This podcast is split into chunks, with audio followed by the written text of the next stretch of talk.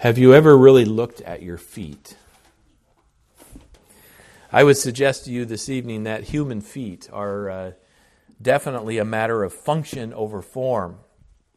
Or we might even say that their form is their function.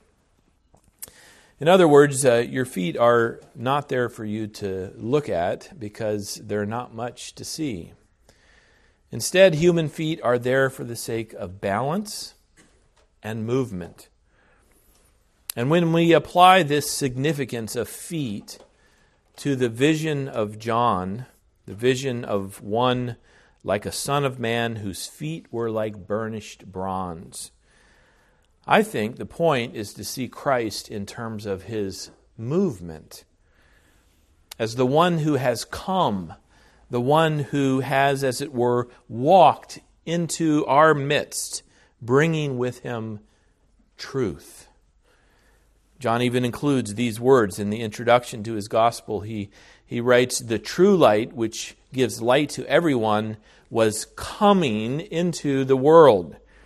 And he also writes that grace and truth came through Jesus Christ. So to see Christ as one like the Son of Man, whose feet were like burnished bronze, is to see him as the one who comes, the one who comes in glory, the one who comes with truth. In fact, according to John 14, he is the way and the truth and the life. And Isaiah 52, verse 7 says, How beautiful are the feet of him who brings good news. And all of this fits so well with the fourth letter of Revelation because there is the warning here against mysticism. And here is the call to resist, to resist any made up truth, and to hold fast to the revealed truth of God's Word. So this evening, let's listen to the, the letter that Christ sent through John to the church in Thyatira and let's hear the call of Christ to avoid the danger of mysticism. The call of Christ is to avoid the danger of mysticism and instead to hold on to the forthright and marvelous teachings of God's Word. We hear this call most clearly in verse 24 with these words But to the rest of you in Thyatira who do not hold this teaching, who have not learned what some call the deep things of Satan. To you I say, I do not lay on you any other burden, only hold fast to what you have until I come. So, as a first point, let me, let me say clearly what I mean by mysticism, and uh, let me explain why I use this particular word to describe the problem in Thyatira. I will grant that the word mysticism is uh, a rather general word that uh, names a broad category of religious beliefs and practices. But I use the word here because of Christ's reference to learning what some call the deep things of Satan. Mysticism is the deception that there is a secret, mystical truth that we must discover. And the way to gain it is perhaps to go deeper into ourselves or, or deeper into some spiritual realm to obtain truth through some spiritual experience. But over and against such error, Christ prays for us, saying, Holy Father, sanctify them in the truth. Your word is truth. So, by this reference to what some call the deep secret, the deep things of Satan, we see that some in the church in Thyatira had given themselves to a kind of mysticism.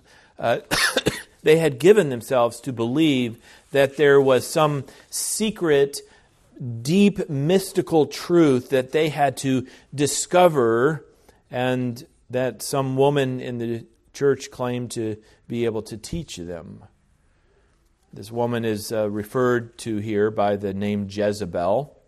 which uh, may have been her actual name, or it uh, may be Christ's way of connecting her to the Jezebel of the Old Testament, who was a very evil woman, a woman who is not at all interested in or committed to God's truth.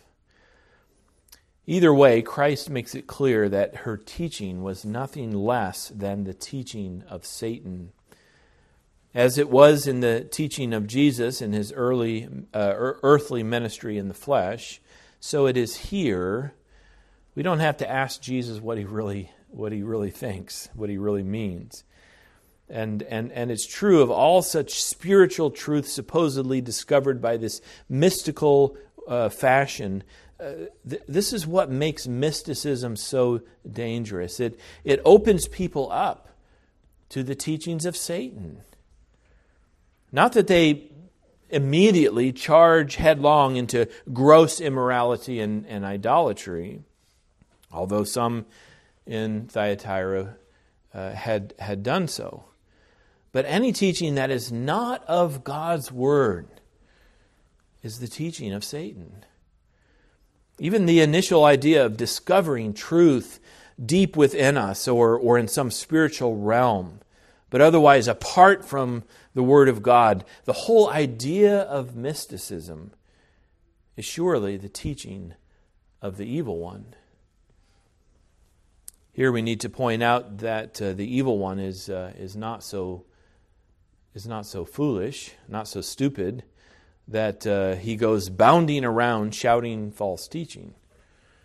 Instead, he often masquerades as an angel of light. In 2 Corinthians 11, 13 and 14, it says, For such men are false apostles, deceitful workmen, disguising themselves as apostles of Christ. And no wonder, for even Satan disguises himself as an angel of light. So, so the evil one is, is not given to jumping out at us as a, as a demon of darkness, demanding that we follow him.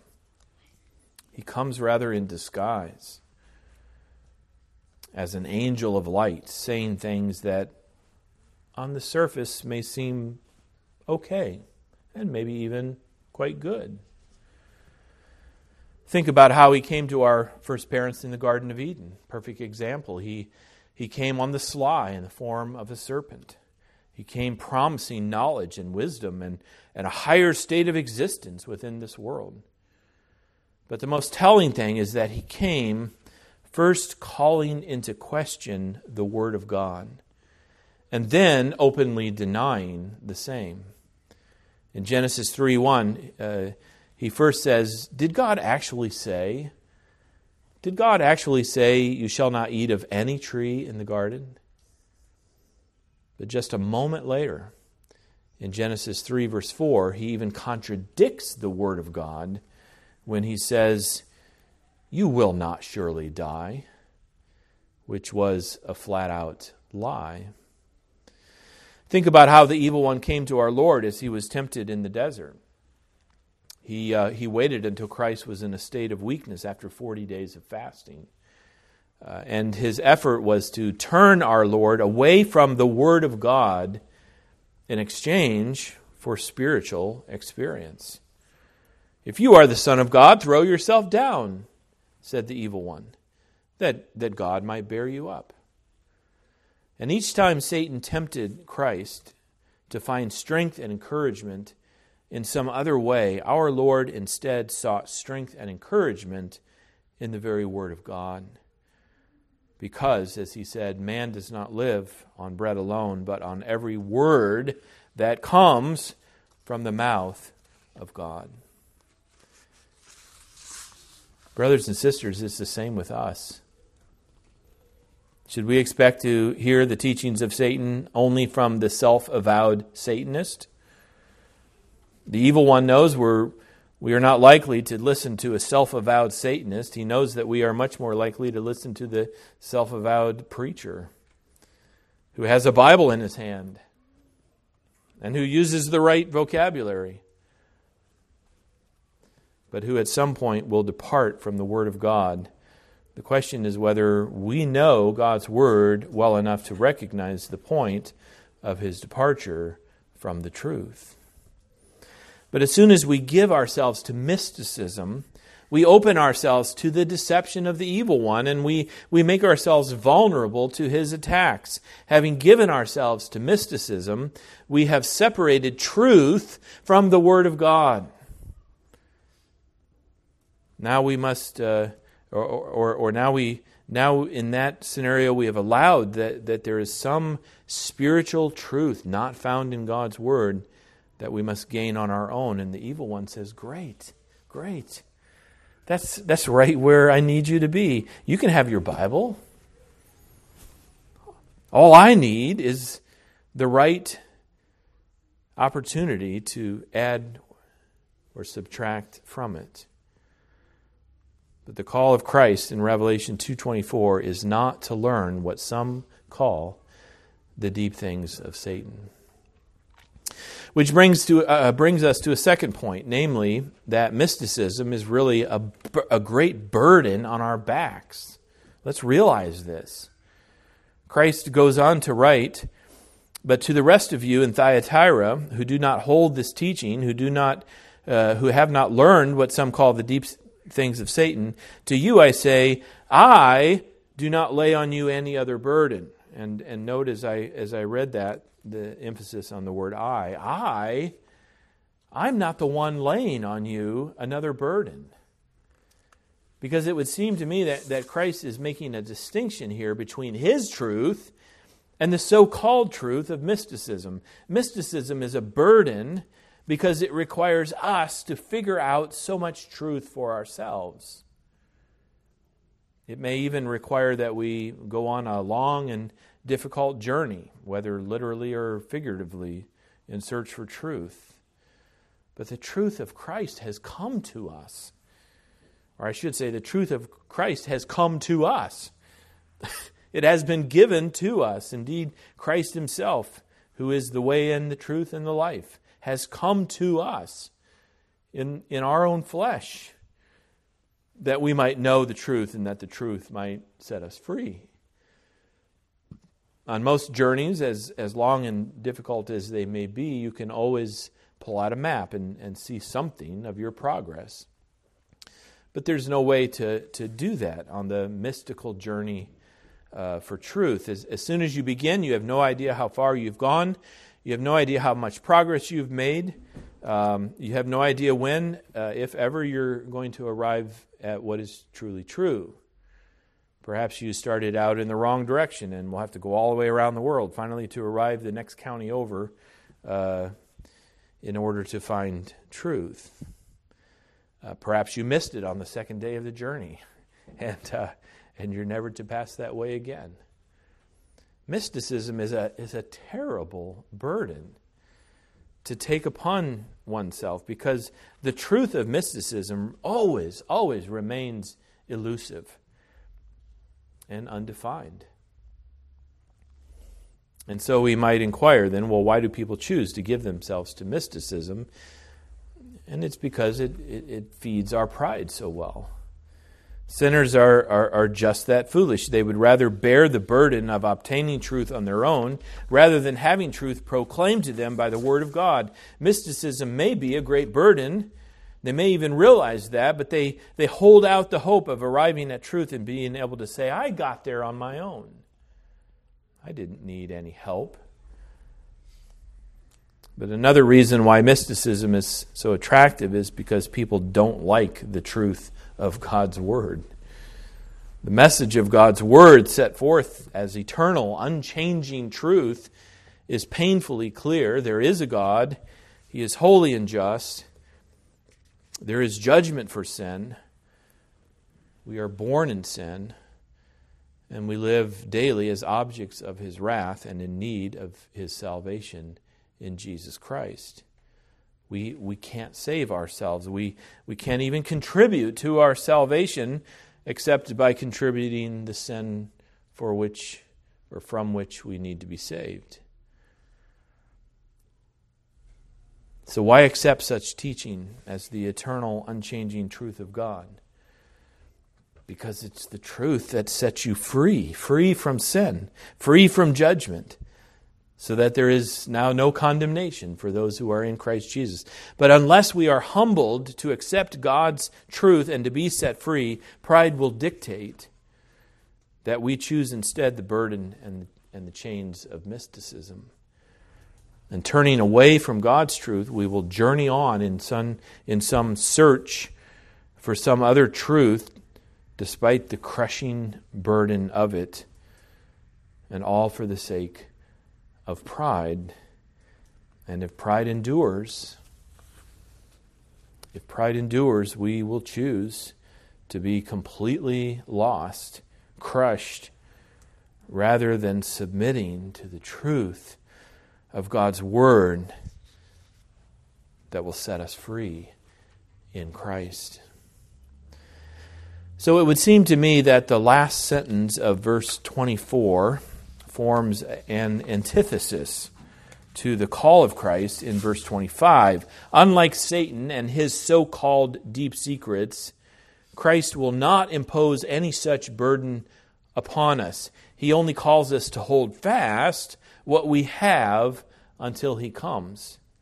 In other words, this is a, a, third point. God's truth is a truth given to us. We don't have to go in search of it, it has come to us.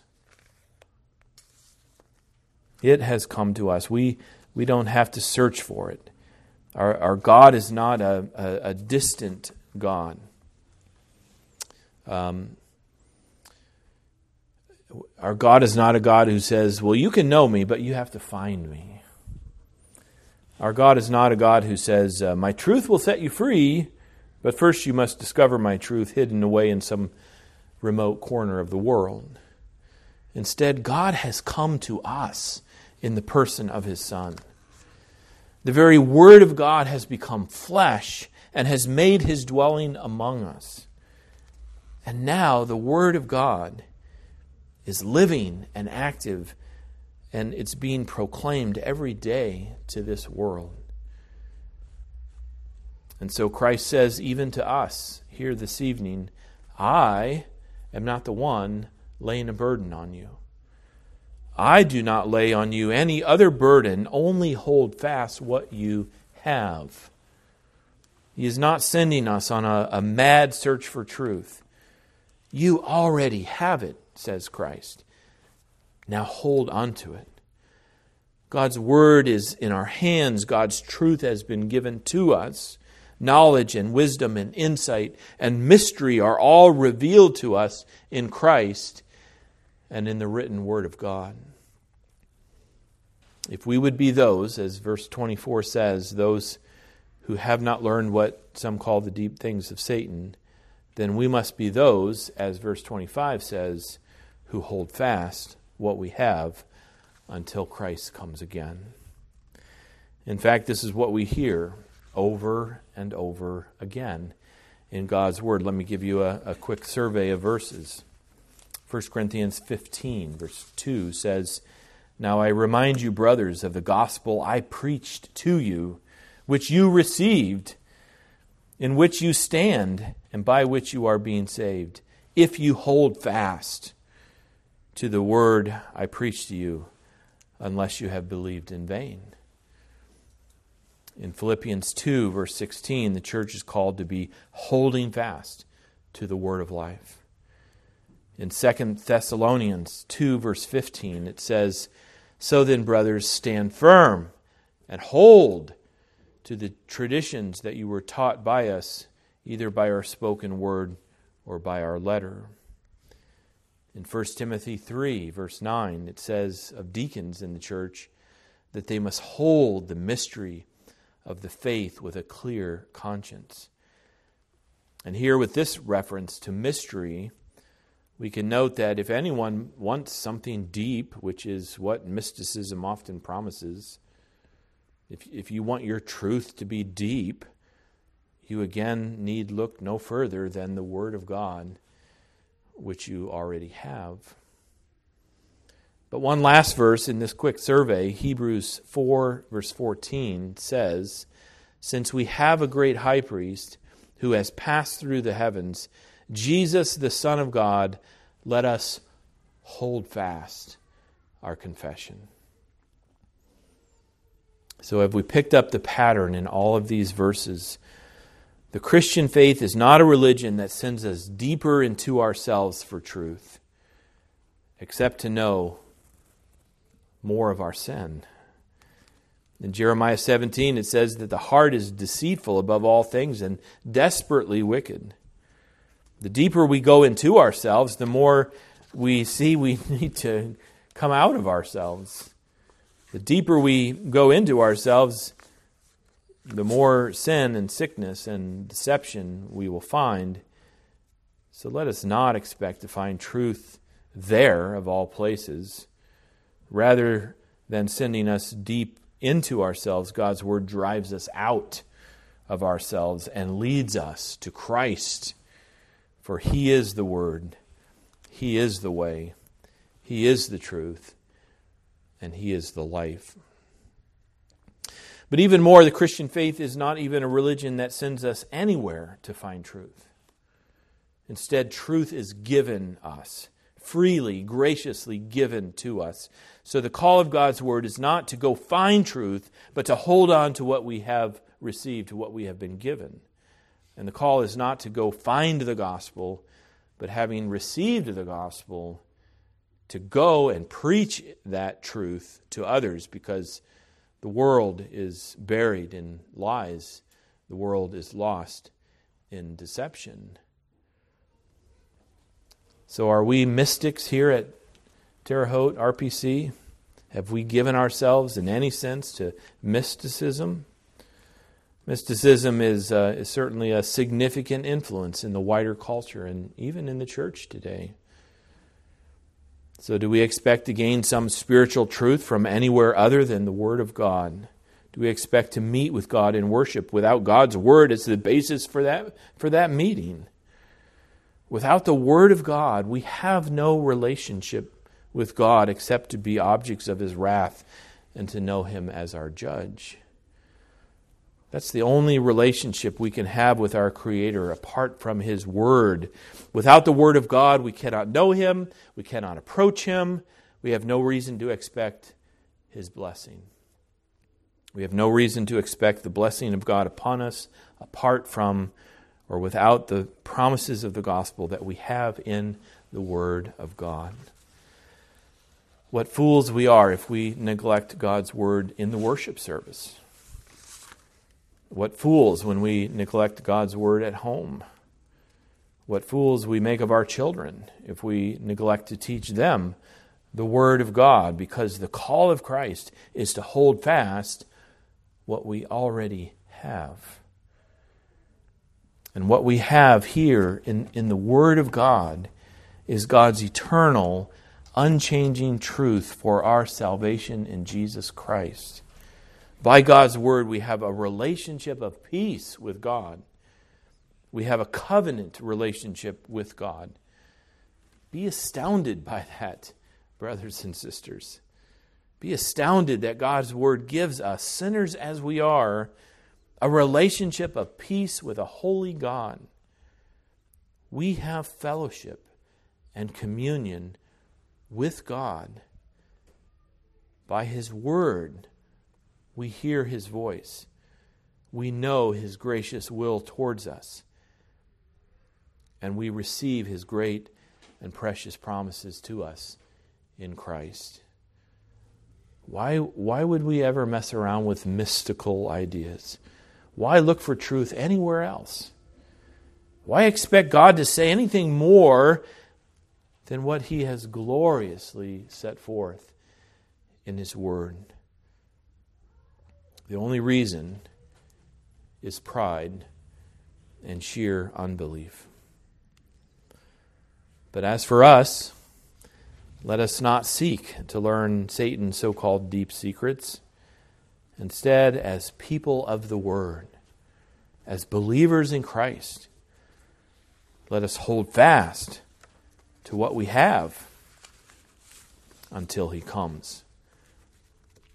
Amen. Let us pray. Father in heaven, thank you for coming to us. for giving your truth to us. And we thank you that that truth is Christ. And the gospel of salvation in Him. Grant that we would not ever be tempted some mystical idea of learning something new, something different, something further that would surely only lead us astray from the full and the free knowledge of Christ and the faith that we have in Him. Lord, protect this congregation of your people. Protect each of us individually. Protect our children.